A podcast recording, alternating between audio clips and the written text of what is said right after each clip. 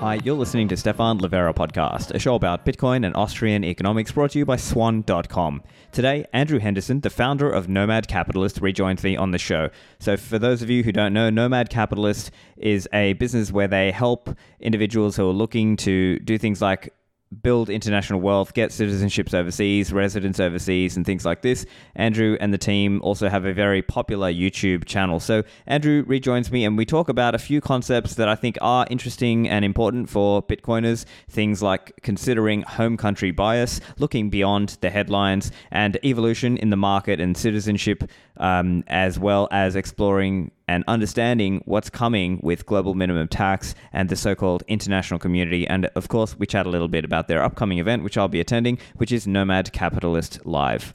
Before we begin, a reminder Pacific Bitcoin Festival is coming back. Last year it was a conference. This time it's a festival put on by the team at swan.com. Now, for those of you who were there last year, I'm sure you know it was a fantastic experience. The feedback was phenomenal, and it's going to be even bigger and better this time around. This is a celebration of the incredible world of Bitcoin, and it's a thriving community that's working together to forge an awe inspiring bright orange future. There's an incredible lineup of speakers Max Keiser and Stacy Herbert, Preston Pysh, Greg Foss, Alex Gladstein, Cory Klippsten, Lyn Alden, Jimmy Song, and so many more. Now, there's multiple tickets. There's the standard ticket, and of course, there is the VIP ticket. The VIP ticket offers preferred seating and viewing areas, a private lounge for networking and connection, open VIP bar access, and complimentary lunch. This is a phenomenal opportunity to come along and learn about Bitcoin or potentially bring some family or friends along to the festival. You can find the tickets over at pacificbitcoin.com. It's over in LA, October 5th and 6th. Use code Livera for a discount there, and I'm looking forward to seeing you there. When it comes to sending Bitcoin on chain transactions, I always check at mempool.space so that I can target my fee appropriately. They've got different priority levels, whether you are low, medium, or high priority for that transaction, and you can set the sats per byte fee accordingly. With mempool.space, you can visualize Bitcoin. So that means you can search transactions. You can even search addresses. You can see things like the Lightning Network and view Lightning nodes. There's even a mining dashboard there. There's all kinds of statistics and things that are being updated continually because the team is just always adding new features. So recently, they've added that the mempool blocks are scrollable even on mobile. They have a visualization of full RBF, and they've got a new feature coming, which is the mempool accelerator. So keep an eye out for this. But otherwise, come and check it out over at mempool.space. And now, onto the show with Andrew. Andrew, it's been a while since we spoke. Welcome back. Thank you. Good to be with you. So, lots of things going on. In some ways, you could say that you know the the walls are closing in. There's a global minimum tax. Is it over for nomad capitalism? You know, I, but uh, I'm sure there are opportunities out there. And I thought it would be great to just start with one common area of focus I, I see. So a lot of people have this conception that where they were born or where they live is the best place, right? Best hospitals, best schools, best roads, best whatever, but they can't all be correct. Now, you have a lot of experience, right? You've been running Nomad Capitalist now for over 10 years. Do you have any insight into why that is? I imagine the same reason that people I went to school with support the Cleveland Browns who went 0 16 one year. they won zero and people still I still go on Facebook once in a blue moon and I see people tailgating outside the Browns game. Um, I mean, they're perennial losers, and yet because you're born in or near Cleveland, uh, that's your team. You know, we always kind of complain. My father was like, "Oh, I don't like these people who are Yankees fans in baseball. Like, oh, it's easy to support the winner." Back in the '90s, the Yankees were the winners. God, I don't follow it anymore. But he's like, I don't like these people who they just find the winner. It's like, well, wait a second, why not? But because you're born in one place, you should support a loser. Um, I just don't believe that's true. I think that's a great. I think that's a really succinct way to put it. It's find the winner, and to some extent, there are you know it's constantly shifting, right? So maybe it's like the winner is you know, and and that's just like with sports teams, just like it is potentially with countries and jurisdictions, isn't it? Well, do you want to know what we hear a lot in the comments and from clients? We hear a lot of people who came from, let's say, Eastern European countries. That seems to be the big one. Where they left, some of them are a little bit older, maybe they left 30 years ago, 20 years ago, even 10 years ago. And they say, you know, this is kind of becoming what we left or what my parents left in, let's say, the United States. I'm not the only one saying that. You watch some of these prognosticators on TV, they have the same conversations anecdotally with their taxi drivers, what have you. I came from Hungary, I came from Romania, I came from Bulgaria, I came from Russia, I came from Ukraine. We've had a number of folks who were like, hey, we're getting our citizenship in Canada, whatever, but this is nothing like what we expected it to be. And so I think that the bias, you mentioned the global minimum tax, right now, I mean, if you are in the boat that most of us are in, if you're not making, you know, hundreds of millions of dollars a year, that's not really going to affect you. I mean, you saw places like the UAE where they introduced a corporate tax for, for mainland companies. Um, if you, you know, fill out the forms correctly, you can, you can be in the free zones and not pay tax. I mean, places like Hong Kong still have, you know, uh, you know, two, two tiered regimes for people who aren't there. So I, I, think that people look at the headlines. Caribbean citizenship is dead was a recent headline. If you're a Westerner, it makes to me rather nominal difference. Some of the changes there. Global minimum tax doesn't really affect you. They see, oh, Americans are taxed no matter where they live. Yes, but you've got exclusions and exemptions, and if you're a business owner, you can defer a lot of that tax and push it away. And so, what I've been focused on recently is uh, take the Russia-Ukraine war as a proxy. I don't want to talk about the war itself. I want to talk about you know countries that that have a certain kind of view. 15, one five, as in about one, 15%, one in seven people in the world live in a country that's for Ukraine. Now you can like Ukraine and that's great. And I'm not saying I don't. Helped a lot of Ukrainians at the beginning with a place to stay. But in most parts of the world, they either don't care or they disagree with you. And those are the countries that nobody in the West, the people that watch me and that watch you, are paying attention to. In fact, they scoff at it. Indonesia. It's the fourth largest population in the world. It's growing. By the way, forget the fact that as an American, they don't want your business at Singaporean banks anymore by and large. They will take an Indonesian's business from the regional play and because it comes with far less baggage they come with far less baggage than, let's say, an American does, or even a British person now does. So who's really the one who's free? Who's really the one who has options? Um, their passport may not be as good as yours, but there's plenty of emerging wealthy people in a country like Indonesia. And I'm not saying that's the, that's the place to go, but I'm saying it's going to be countries like that that you're not even thinking about. And I think it's very easy to dismiss there's nowhere to go in the world because I looked up north and Canada's even worse than we are. Yeah, we're not talking about Canada, Stephen. That's not the place you're going. Uh, sorry, Andrew, I think we just lost you for a second there. But as you said, um, I think some people are just looking not very far afield, right? They're just looking at their immediate neighbor, right? If I'm an Australian, oh, look at New Zealand. If I'm an American, look at Canada. Like, it's not, uh, you know, or if I'm an American, uh, they may be looking internally within the different states of America, but not externally, yes. right? I think that's a common one as well. Well, yeah, I mean, how much news do you hear about Dubai, for example? If you're watching our stuff, maybe you start to see it. I think you're probably seeing too much in the industry from people overhyping Dubai. Not a bad place to go, but recently talked to a guy. He's going to double his taxes moving to Dubai because he didn't realize the kind of income he has relies on tax treaties to reduce it. The place the income comes from, there's no tax treaty. So you know, maybe some places are getting overhyped, but how much news do you see in just the mainstream media, which influences all of us, even if we think it doesn't, about the countries that maybe we're talking about? I'm having an event coming up in Malaysia. Nobody really knows much of anything in Malay- about Malaysia. I spend part of my life there. I can tell you in terms of soft freedom, it's one of the best. They leave me alone. Some of the nicest people you'll, you'll ever meet. Um, the, they opened up during the pandemic in the early days before Florida did. Um, now Florida was more open in 2021, but just in immediate, if you if you wanted to get out, you could have gotten out of Malaysia sooner than you could have gotten out of Florida. And yeah, people are focused on Florida. Someone said yesterday, "Oh, I don't need this nomad capitalist stuff. I live in Florida. There's no income tax." I said, "Believe me, there's an income tax in Florida. You just don't pay it to Florida." And people have kind of, you know, that's the narrative, right? To use a Ron DeSantis word, that's the narrative is, oh, there's no income tax. Yeah, except that 37% you send to Joe Biden and they want to raise it. And oh, by the way, forget income tax. They have wanted for over a decade and they're gaining momentum. If you're an American, they want to take the cap off of Social Security. I would have a year or two ago, if I were living in the US under this, you know, if, if there were no cap, I'd have like a seven figure Social Security tax bill. And Do you think I'm going to get any more than my $2,000 a month? No, because even the Republicans, Chris Christie, for example, is saying now, uh, why should Mark Zuckerberg get Social Security? So the Democrats are saying Mark Zuckerberg should pay tens, hundreds of millions of dollars into Social Security.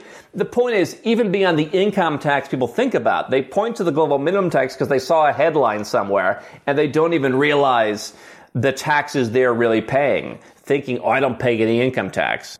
Yeah, I think it's a great point you make that a lot of people are just headline driven. They don't look into yes. actual details, and that sometimes causes people to make a, a, an error in thinking. So, as an example, I saw some stat recently where the people were, you know, I think this is in America, they were estimating how many trans people are there, as an example, right? Not that I'm, you know, getting into that, but they wildly overestimated the number because maybe it's like the number of times they repeat a message, it just makes it people, you know, think about that in their minds even if that doesn't align with reality, if it's only 1 or 2% of the population, actually they think in their mind it's 30% or something ridiculous.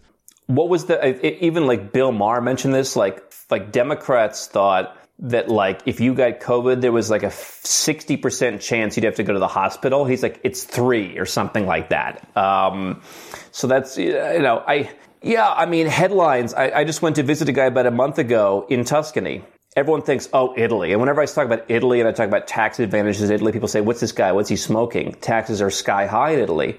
Well, if you're a foreigner, they've got, for example, among other tax incentives, a lump sum. This guy makes tens of millions of dollars a year. He goes to Italy. He pays a flat 100,000 euros. And that's all he has to pay for the next uh, 15 years. They have a carve out because what 99 point whatever percent of Italians aren't paying 100,000 euros in tax. So they said, "Hey, we'll take the Swiss model. We'll charge a lower price than Switzerland, which is in the hundreds of thousands." And uh, hey, listen, if you want to come and live here, that's enough to cover the roads and the bridges and everything else. And you know, but but people look at the headlines. Uh, they look at the Dubai, for example. They don't realize, hey, you might pay less tax in Italy or in Ireland um, than you would in in Dubai because everything is headline driven. And I think that um, it's getting beyond those headlines that's the key to what we would say going where you're treated best. Right. And so, one other area when it comes to um, citizenship by investment, like as we were talking a little bit about it, and you, you touched on this, yeah. there's been some news recently that certain Caribbean nations may have UK visa free access taken away. And there was also speculation that it may be may happen also in the EU. And then we saw the response. I think St. Kitts raised the price and said, we're going to yep. do a little bit more due diligence. Do you have any views to share on that? Do you just think that's the future of it? It's going to be increased prices, increased scrutiny? Yeah, and I made we've been saying that since the beginning of the pandemic, and I made a video, our number one video on YouTube, 3.6 million views. Uh, the U.S. plan to kill second citizenship, and I kind of mentioned some of this stuff coming. We made another video about how second citizenship would be dead in early 2022. You know, obviously that's a little sensational, and people said it was fear mongering. They said, "Oh no, no, the prices are only going to come down. It's capitalism." And I said, no, you have these emerging economies you don't think of, which are 90 to 95% of the clientele of these programs. They're happy to pay more and supply doesn't matter. Uh, the price will go up as compliance demands go up. So Dominica, which was considered, you know, they had their, they had a few issues over the years, uh, in the press. Uh, so they, they got singled out to be removed from the UK visa free travel list. And then Vanuatu in the South Pacific. That's not a Caribbean one, but that's a different citizenship program. I would almost never recommend that unless it's just like a collector of citizenships or something, um, or you just have no other options. Um, I mean, Vanuatu is good as a, as a super duper plan B, but it's not your first, second passport. So they lost access to the UK. Will the others? I don't know. We'll see. The Commonwealth always, you know, they're, they're, these are Commonwealth countries, always had a very strong relationship with the UK. Will Europe? Well, the US made a deal that if they started doing interviews of applicants, which I don't think is a huge deal, it's a it's an inconvenience, but if you have, not, you know, it, it is what it is. You know, if you do some of these things, uh, we'll stand up for you with Europe. If the U.S. can't keep their word on that, all the more reason you want to plan B away from that country or anyone that's in close quarters with it. Europe has come out and said now some of the same things, including double your price. St. Kitts responded by saying, okay, we'll do that immediately.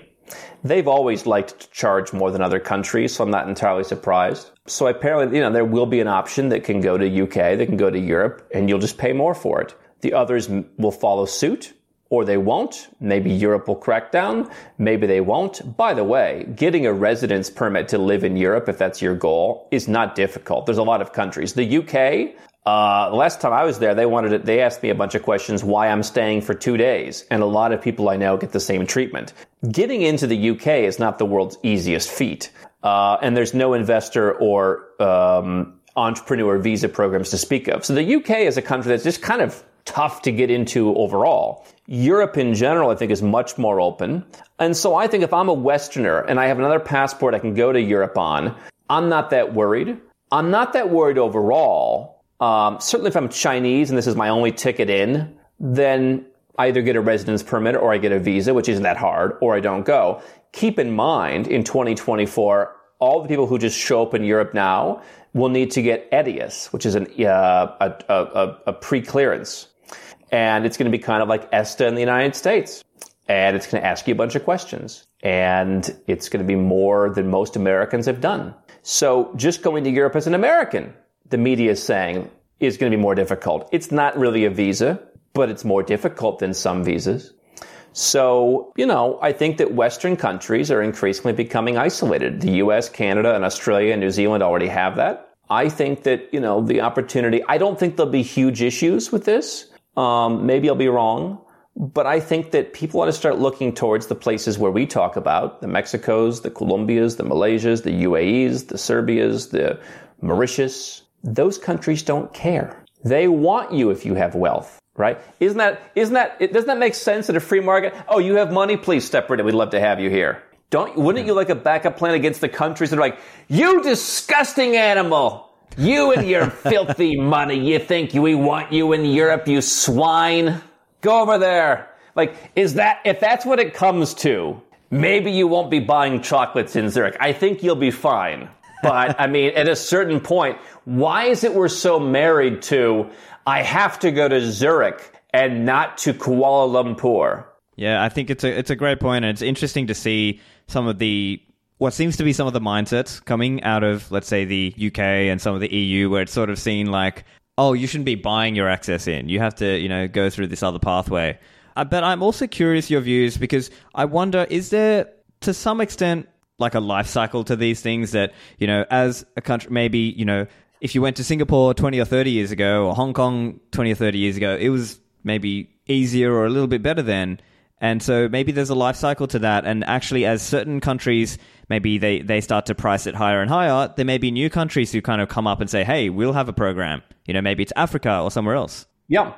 Here's my thoughts on, on I mean, we're, we're in a multipolar world. And so when I, you know, I'm not in the extreme level of the dollars going to, to, to zero with a bullet. But if you look at, you know, the, the dollar share is the reserve currency, it's down 15 points uh, in this century. Where has it gone? Well, 2% went to the yen recently.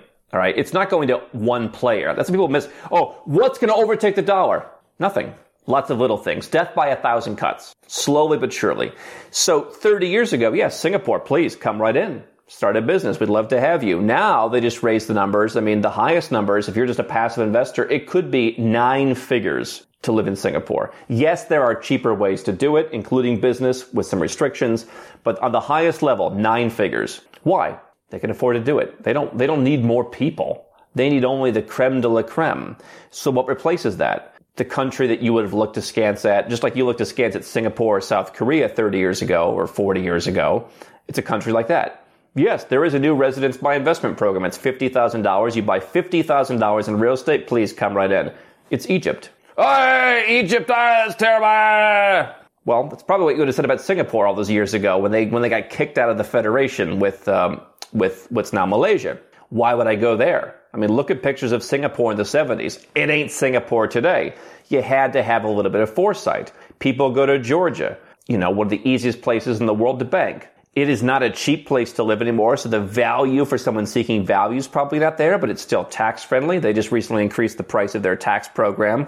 But uh, if you live there full time, doesn't really matter. It's still still a good deal. Um, but like, yeah, everything's going up, and it's going to be, you know, Georgia's the new Singapore for one part of the equation. There's not going to be one, you know, perfect place. The UAE perhaps is a contender, um, but there's really no citizenship for most people yet. Um, they are starting to open up a little bit there. Kevin O'Leary, for example, got given it was given Emirati citizenship by exception, but that's not going to help the average person. You know, so I, I, I think it's a matter of you know getting your eggs in some different baskets and accepting you're either going to pay a higher price or you're going to get something that's going to be up and coming. And I think it's realizing that the vast majority of your competition is people investing from countries you've never heard of.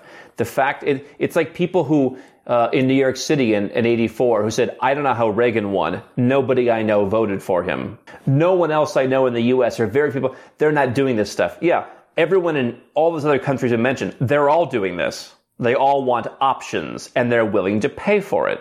Yeah, it comes to uh, selection bias, and I think, as we were saying earlier, there's a concept known as home country bias, and that's a thing from the world of investing where a lot of people and I know this uh, when I was back in Australia, it was a common thing that people just invest in the Australian stock market. They didn't invest in the global stock market because they had home country bias. And in the same in the same way, when it comes to citizenships, residency, setting up your company, you name it, people exhibit a lot of this same home country bias. And I think we are moving into a world where there are options. Yes, they are. Some of them are becoming expensive, but I think there are a range of options, even for people who aren't super rich, there are a lot of nomad, uh, you know, digital nomad programs and things like this that are even making it accessible for people who are willing to, let's say, go for an up and coming place.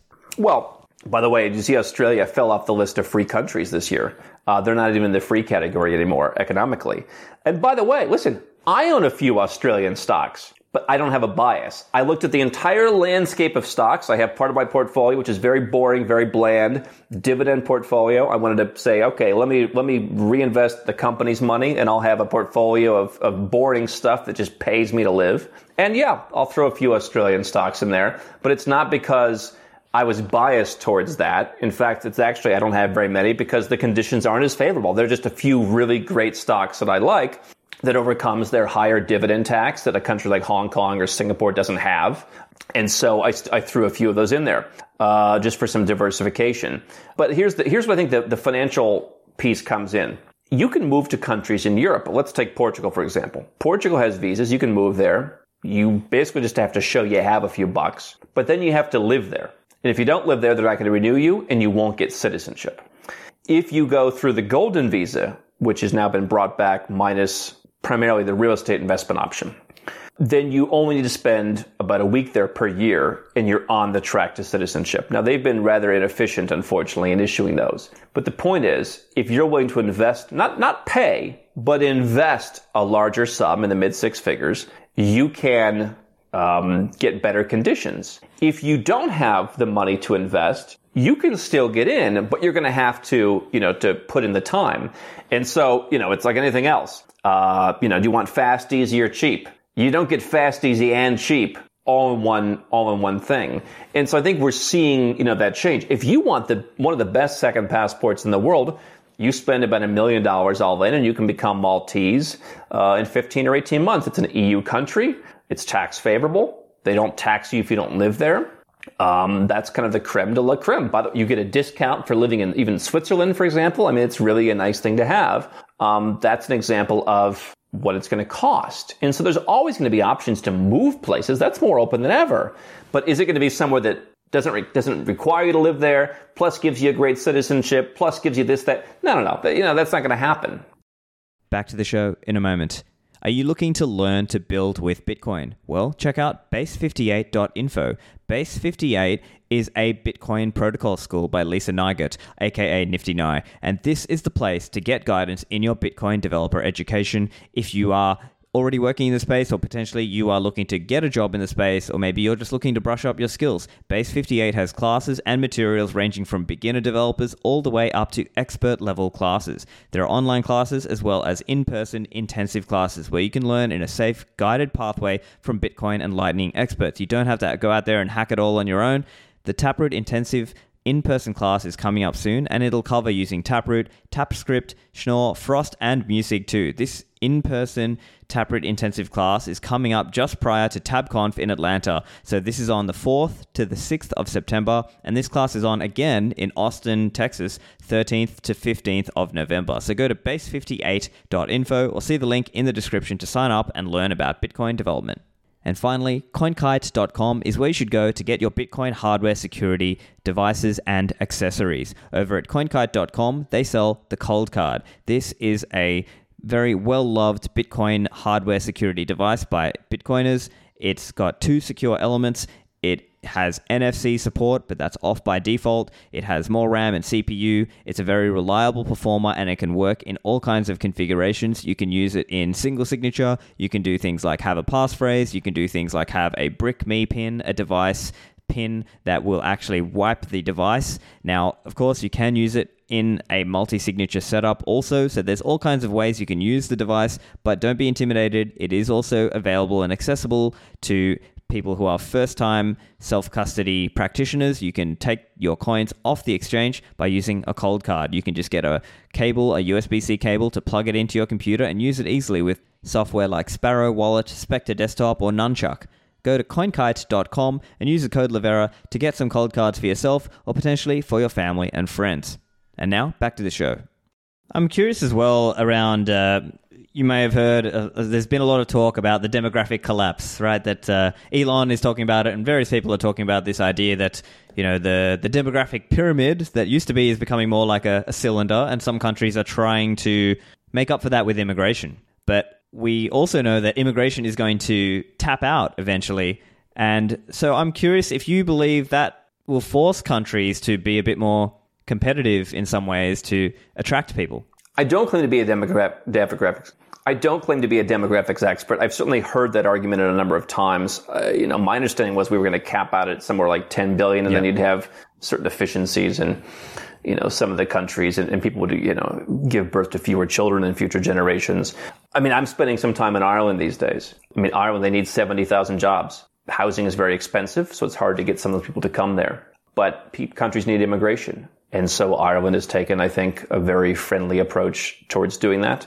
Um, I found them to be extraordinarily friendly for a developed country to deal with. And I think that, you know, it's that kind of competition that's going to be important. I think the main word is competition. And I think that there, you know, what I like about Ireland and what I like about Switzerland as countries in the West, in Europe, in a region I'm not a huge fan of, is they have a size, they have a history, they have a culture that says, let's be competitive. Let's be the place that handles people's capital let's, you know, Ireland has a sense of humility about it in the culture that is different from some of the European countries. It's certainly different from the U.S. I have shared, uh, I came across some data recently.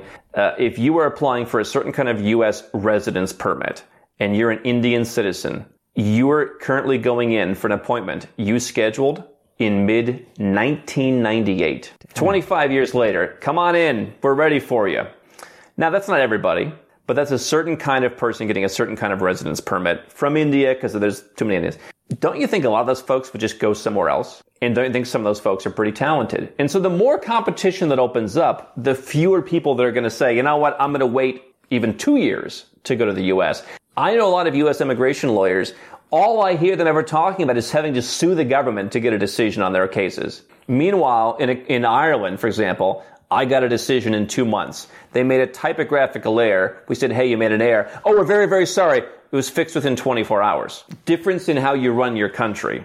And I, I just think that, um, I mean, who wants to be treated like garbage? I, I just think, you know, now some people, yes, particularly in, let's say, Central America, the U.S. is the goal. Uh, and there will always be some of that. Now, if you're in the U.S., you don't hear that for some people in Turkey, for example, Germany's the goal or, you know, whatever. For simple, everyone has a different goal. You hear the people coming to your country. But, I mean, millionaire migration, we talked about this, it's a big thing. Yeah, they're moving out of Russia, they're moving out of China. I mean, there's also rich people moving into the U.S. Thousands of people give up their citizenship every year, let alone move. Um, more Americans than ever are living overseas. More Americans than ever have a passport. So you're going to have to have competition. And I think, yeah, I mean, uh, where I think they will actually be allowed to get away with more competition is in these larger blocks like the EU, which is why I think for certain people getting, let's say, a Malta passport wouldn't be the worst. If you're willing to live somewhere in Europe, they'll say, all right, we're not going to bag you for taxes as long as you live in one of these countries we like. And then you go and live in a country that taxes you 1 or 2% within Europe. Anyway, I, I just think competition is the name of the game, and there are a small handful of countries that are not ready for it, but need it. Yeah, I think it's an attitude and culture issue for certain countries that maybe they, they have this resting on their laurels mindset as opposed to uh, continually innovating and continually trying to stay competitive mindset, which uh, you know maybe it's not you can't pin the you can't point it at one person, but maybe it's a broader culture thing. Well, that's the whole point of governments and bureaucracy, right? By the way, I was watching a Jay Leno interview yesterday where he says, "Why don't I own a Ferrari?" The guy owns a million cars. I don't own a Ferrari because they like make you wait in a line and they make you buy two crappy cars before you can buy the car you want. Then you've got to pay them 25 grand, like in an envelope. Then in two years, you got to come back and pay them another 25. He's like, I don't need, I just bought a McLaren. I don't need this. Right. and I just think that there's certain, you know, governments act that way sometimes. Like, oh, you know, they'll do anything we ask. Oh, get on your knees and beg. It's like, eh, maybe 30 years ago, not now. Yeah, that's really fascinating to see um, the shift in the uh, how quickly parts of the world have changed, and uh, some parts of the world have really come up a lot in those 30 years, and now there's all these opportunities and options out there. And I think a lot of people are just sort of coasting on fumes, or certain countries, if if I, if you could, you know, anthropomorphize them, they yeah, they're having this kind of mindset. Well, just yeah. if I may, real quick, look at what the people in those countries are saying. They're not happy. Fewer people than ever are proud to be American, and some of that is cultural stuff, but I talked to my father 25 years ago. The U.S. would go down. The West would go down in indexes. Asian countries, others would rise. You have formerly communist countries in our lifetime that were communists that are now more free than the United States on numerous metrics. And you see people in the U.S. who are saying, my wages are stagnant. I'm not making more money. I'm having a hard time. That's why you're seeing some of the civil unrest. That's why you're seeing, I think, a push probably to more liberal economic policies that are going to make it harder for people, that it's going to create the incentive for other places to go. And why is that? Again, I live in Malaysia part of the year. Those people are better off now than they were 30 years ago. And perhaps some of that came at the expense of the US, not in a bad way, in my opinion. I don't think that just because you're, what, just because you're from the US, you should get $60,000 a year to, to push a mop? I mean, no. If someone over here can do the job, why should they toil in poverty just so you can have three cars in the driveway of your suburban house? People like me and you can hire anywhere. And I do. And the US makes it disadvantageous for me to hire there as an international business. So guess what? I don't. Meanwhile, I hire people that, you know, I mean, the cost, uh, the, the, the, wages in these other countries has done very well. And so you see people, there's a middle class in Asia, even in Africa now, in part because you actually have to, again, be competitive. Yeah. And so what does that mean? Malaysia's a better place to live now than it was 30 years ago. Yeah, for sure. Um, so yeah, I mean, I, I agree with you there for sure. Um, I think one area that might be interesting to get your thoughts is obviously CBDCs. Now, there's been a lot of talk about this. There's been certain, you know, you know there, there is arguably a war on cash going on. Do you have any thoughts around the timelines for that? Uh, do you think that maybe there are some countries that are better at, let's say, resisting CBDC hmm. or because the culture is more cash focused? Do you have any views yeah. on CBDC and timelines for that kind of thing? Well, I mean, go to Hong Kong, Chinese New Year, and watch as they can't put the cash through the window. They've got to bring it around in a cart through the side door. Um, go to parts of the uh, the Middle East, the Gulf. I have a friend who's a banker in in um, in the UAE. He said war on cash. What I just had a guy with a pallet. I had to sign off on the other day. uh, that came in. Um, Eastern Europe, I mean, formerly communist countries. I think that, I mean, not all of them, but many of them. Um, I think there's also places where, I mean, take Mexico, for example, and their response to COVID. You had a left leaning president that had one of the most open policies during COVID. Why? A lot of our people are working basically in the, in the gray economy. Uh, we have to let them go out and make a living. Uh, you think those people are, are banked? I mean, that's, that's the whole scam about it in the Western countries. Most people in the U.S. don't not have a bank account because it's like, oh, it's so hard. It's like they don't want a bank account. and so the idea that CBDCs are going to like swoop in and help them, they're like, I was trying to avoid that system. You could maybe make a case for, for, for some, you know, I mean, people are using Bitcoin, Bitcoin Cash, whatever in some of these emerging countries. You know, my philosophy is I'm less worried about the St. Lucian central bank digital currency than I am the US or the EU or the UK, where they've, I mean, just look at the UK. They were, they, they were caught lying through their teeth um, I don't think that even if you have one in some of these smaller countries, it's going to be an issue. We have seen, like, was it Slovakia recently said, we're not going to, we're going to make sure you can't get rid of cash. There in the EU, maybe that has less teeth. Um, but I think that, I mean, look at their history. You'll see other countries in that region going the same direction. There's no CBDC in Serbia. I have a home in Serbia. Serbia is not the perfect place, but I'll tell you what, people want to be left alone there. They want to live conservative lives. Uh, they're probably not big fans of immigration, but I think they tolerate it. I guess from people that they believe are you know, higher up the food chain is how I would describe it than they are. That's how a lot of those kinds of countries operate. In fact, they're even talking about rolling out a program where you can get citizenship in as little of a, uh, of a year of living there. We'll see if they do that. But that's the kind of country that you're, that you're not going to be able to go to. And so again, I, I really think it's going to be a time for choosing eventually.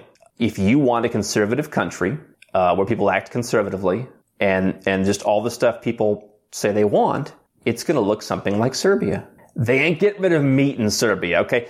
They have nothing but meat. Like, hey, can I have a, get a vegetable? What are you talking about vegetables? Have more meat. Piles and piles of meat. They're not getting rid of meat, believe me. Uh, they're probably not getting on a CBDC. They don't want the EU telling them what to do. That's the kind of place you're going to go. Probably some places in Africa. But I mean, some of these countries also were just so far off the grid. We had guys, multimillionaires, moving to like Nicaragua during the pandemic because it was tax friendly, it was open, it was leave me alone that's what it's going to be. I, you know, I mean, like an alcoholic, the U.S. is not going to change until it hits rock bottom. Yeah, uh, and as you rightly say, there are different countries that have a stronger cash culture, right? I'm, I'm actually in Dubai. I'm in the UAE myself, and certainly, uh, obviously, I'm a Bitcoin guy, so of course I'll use Bitcoin where I can. But if I can't, I'll, I like to use cash.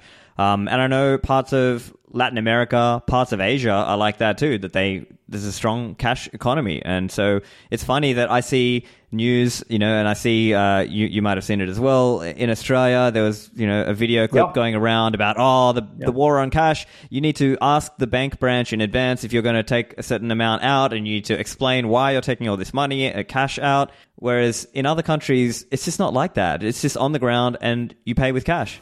I was I don't obviously there's no panacea and obviously, you see some countries where they're like, hey, I mean, I think Georgia did a great job with digital payments very early on. I mean, a decade ago, they were really doing a great job. By the way, I think the first country to put their entire like title to real estate and stuff on a blockchain. Um, but, you know, I keep coming back to that 15%. That's the world everyone focuses on. You know, in the West, when they talk about the international community is with us, it's 15% of the world's population. And people will tell me, oh, got it the way to survive is go to a third world country. No, not what I'm saying. Uh, you're probably not going to go to to China or to India. Um, not, I mean, I've been to those countries. I mean, yeah, I mean, maybe China's getting a little, but I mean, there's 252 sovereign countries and autonomous jurisdictions in the world. I'm guessing one is better than where you're at and gives you the stuff you want. I mean, out of 252, Yours ain't number one in, in, all the criteria, and it's probably number one in none of the criteria. So listen, banks around the world do what bankers do. Um, but guess what? If you're an American and you want to leave the U.S., you don't have to give up your U.S. bank accounts. Some other people do in other countries, but you can bank in the U.S. if that's what you want to do. I'm not saying get rid of everything American or Australian. I'm saying at least have some diversification have a passport, have a residence permit, have another bank account. Maybe you want stronger asset protection and a trust if you have a certain amount of money. If your business is, uh, you know, in your country and it can be run from anywhere, maybe you move that offshore. Now, if you don't move offshore, you're not going to save taxes. But we have some people who just say, I just want the asset protection. I want to hire people there. It's a better deal for me, even if I pay taxes here at home. You know, that's the kind of stuff people should be looking at doing to protect themselves and at least being one step closer to where they're covered. And so, if you had a bank account in the UAE, whether your money's at home or your money's in the UAE, it's probably not a big difference in terms of the safety of the money. Uh, maybe it's even safer there for some people. But, uh, you know, it, it, just, to me, it comes down to we're all thinking in that 15% bubble. Uh, and that's the problem. Yeah. Yeah, that, it, that 15% may be screwed in the scenario you lay out. Yeah, and it's funny because as you when you first said fifteen percent, I was first thinking you were referring to the global minimum tax, the corporation thing, and then you sort of, and then right. I realized, oh wait, no, you're talking about the international community, right? Because that's another interesting angle, and I think they're kind of related in a way, right? Because people uh, might be worried that okay, you know, it starts out a very high threshold, but then it over, of course, it comes down Sure. over time, Yeah. right? And so, just like the AML ten thousand dollar reporting threshold used to be something like seventy thousand dollars in today's terms, or something like this, and then you know, Or just gets yeah. inflated away. Exactly. Yeah. Because 20 of inflation. now, yeah. right. So then that might make people scared that okay, even if I try to go somewhere else, they're still going to hit me with global minimum tax in 10 years time. What should I do about that? Right now, what would you say to that? Do you, do you would you say a similar kind of answer that look, really that's the international community per se and uh, you know, that, that's not necessarily going to apply everywhere. I mean, first of all, if you paid 15% tax and you had no dividend tax, you're still paying less than almost everybody living in those Western countries to begin with. And when I lived in the US, I think my total burden was something like 42 or 43% at the peak. And I lived in a relatively low tax state. Um, you know, I, I talk to people sometimes they're paying half of their income to live in these countries. So to go to 15, I'm not saying everyone should pay zero tax. We have people who come to us. We've helped people move to 31 different tax friendly countries. Uh, some people are like, hey, listen, keep it under 10. I don't want to live in a desert. I don't want to live in a tropical island. You know, put me somewhere where I can pay 8, 9, 10%. I'm happy to pay that. So, you know, 15 is still a dramatic improvement if you can do what you want with the money afterwards. In terms of, you know, waiting 10 years, uh, I don't know about you. I mean, I, I, plan to make a lot of money in the next 10 years. And so, I mean, what's it, Robert Herjavec uh, on Shark Tank says, nothing wrong with making a whack of cash.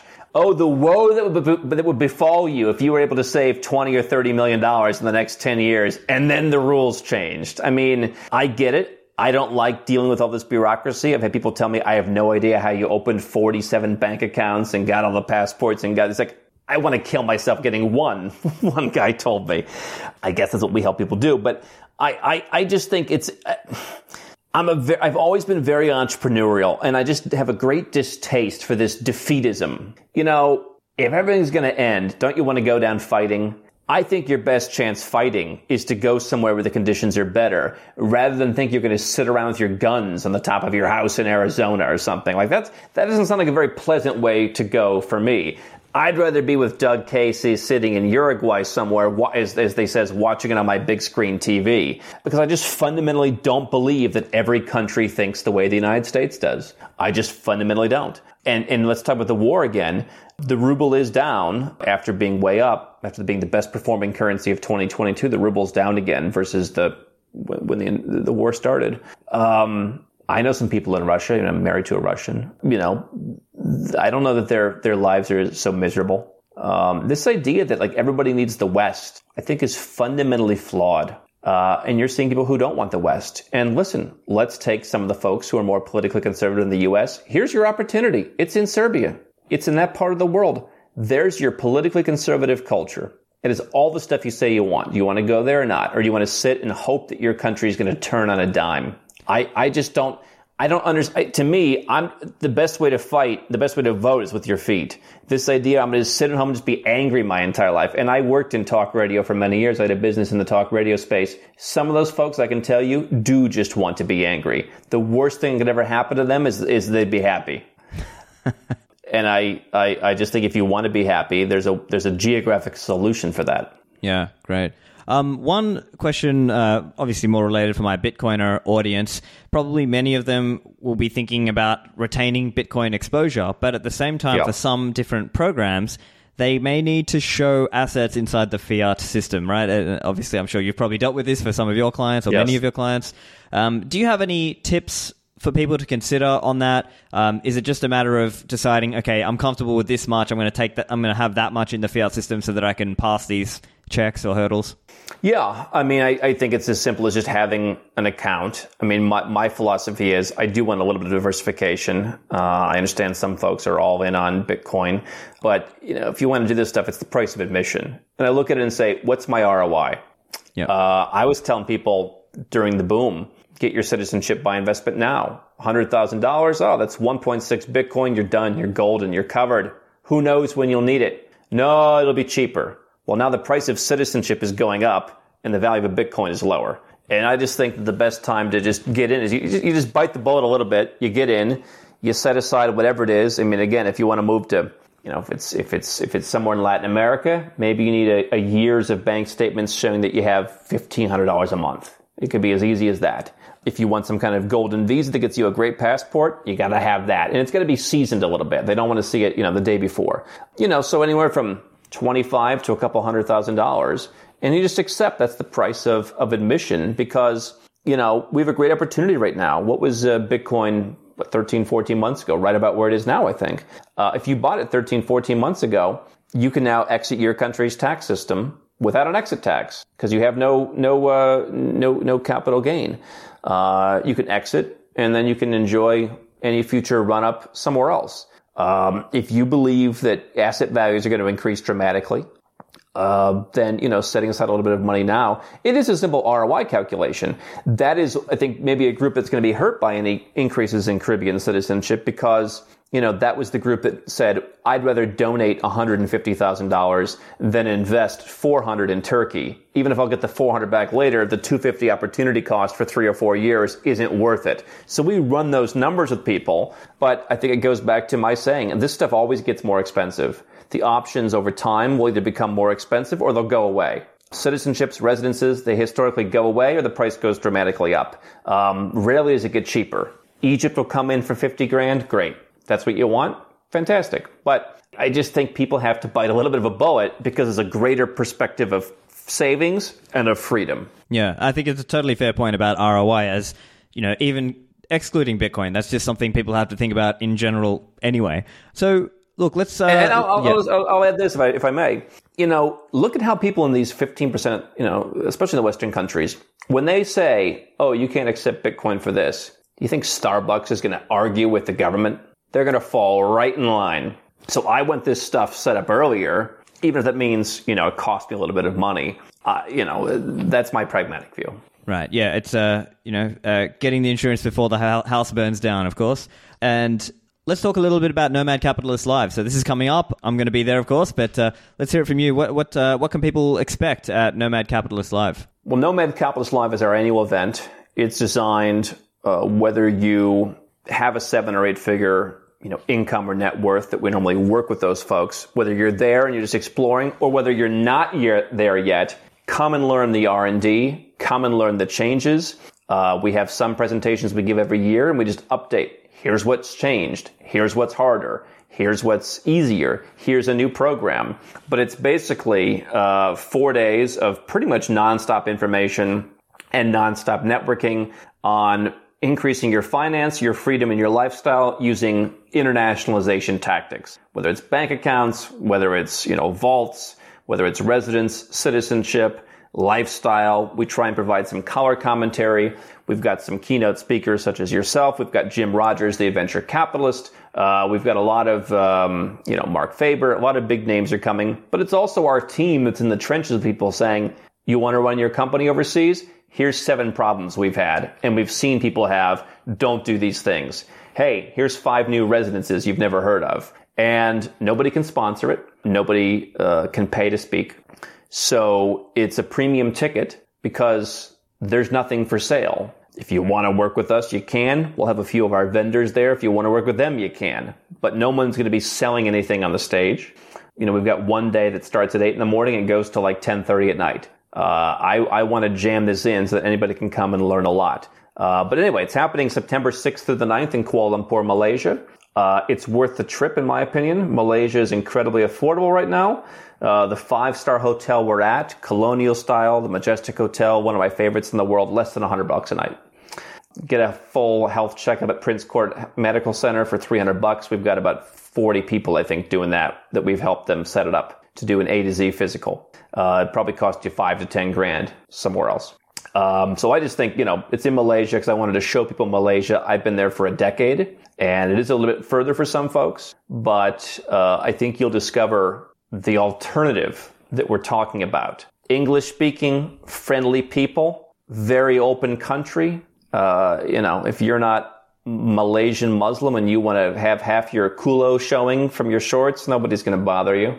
I know you like to do that. You like to sometimes, you know, wear the little short shorts. But uh, I, am just a big fan. And I think that, you know, our brand is about things that I've done and that I wish other people could save the legwork. And I think Kuala Lumpur is a great place to see. And this is a four day event that um, I don't think we've had a single complaint the last couple of years. I think everybody just, it's just endless information and the people you'll meet are incredible. Yeah, and I think the other aspect that uh, I, I, personally will find interesting is also the chance to just network and just chat with other like-minded people because sometimes yep. it can be difficult to connect with a certain kind of person and i think sometimes when you go to that kind of conference actually it's also it's obviously i'm sure the talks and the content will be great up on the stage but it's also about the networking and the people you meet in the side corridors and the, and the hallway and the you know and the dinners and the events. I think that's an interesting um, element also the networking We've always had, I mean, Robert Kiyosaki was there two years ago, talked to every single person there. Nigel Farage was there last year, I think talked to almost everybody there.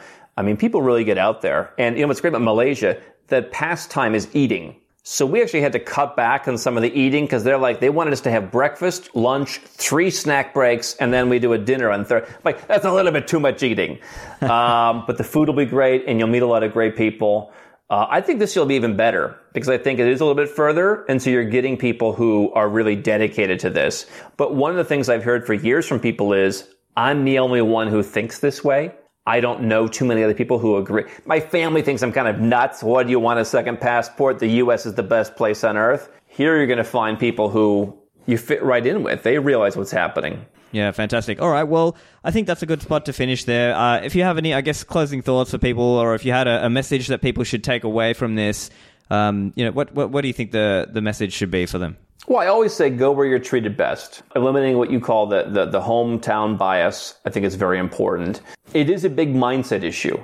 I like to talk about mindset sometimes because that's where people get hung up. The program you choose, the bank you go with, whatever it is, that, that can all be dealt with. But you've got to have the right perspective that uh, as much as it hurts, facing reality, in my opinion, is always better. That's when change happens. That's when the good stuff happens you know, the numbers are not going in the right direction for Western countries. It does not mean I hate the Western countries. It doesn't mean you have to hate them. Maybe you can go back and visit your country. Maybe you're not even ready to move yet. You just want a plan B. But acknowledging that there's a lot of competitive offerings out there and that your country in the time of not much competition got a little lazy, I think is a reasonable thing to do.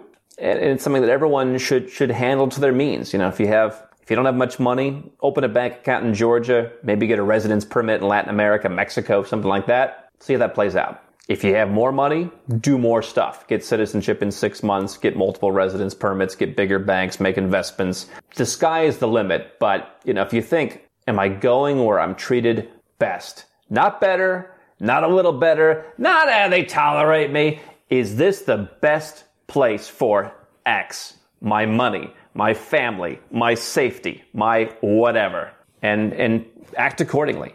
Fantastic. Well, I think that's a great spot to finish up. Andrew, thank you for joining me, and uh, I'm looking forward to hanging out in uh, KL. We will do it. Find the show notes over at stephanlivera.com slash 500. I hope you enjoyed the show, and if you did, please do share it out there, give it a like and thumbs up on YouTube, and give it a good review. Thanks, and I will see you in the Citadels.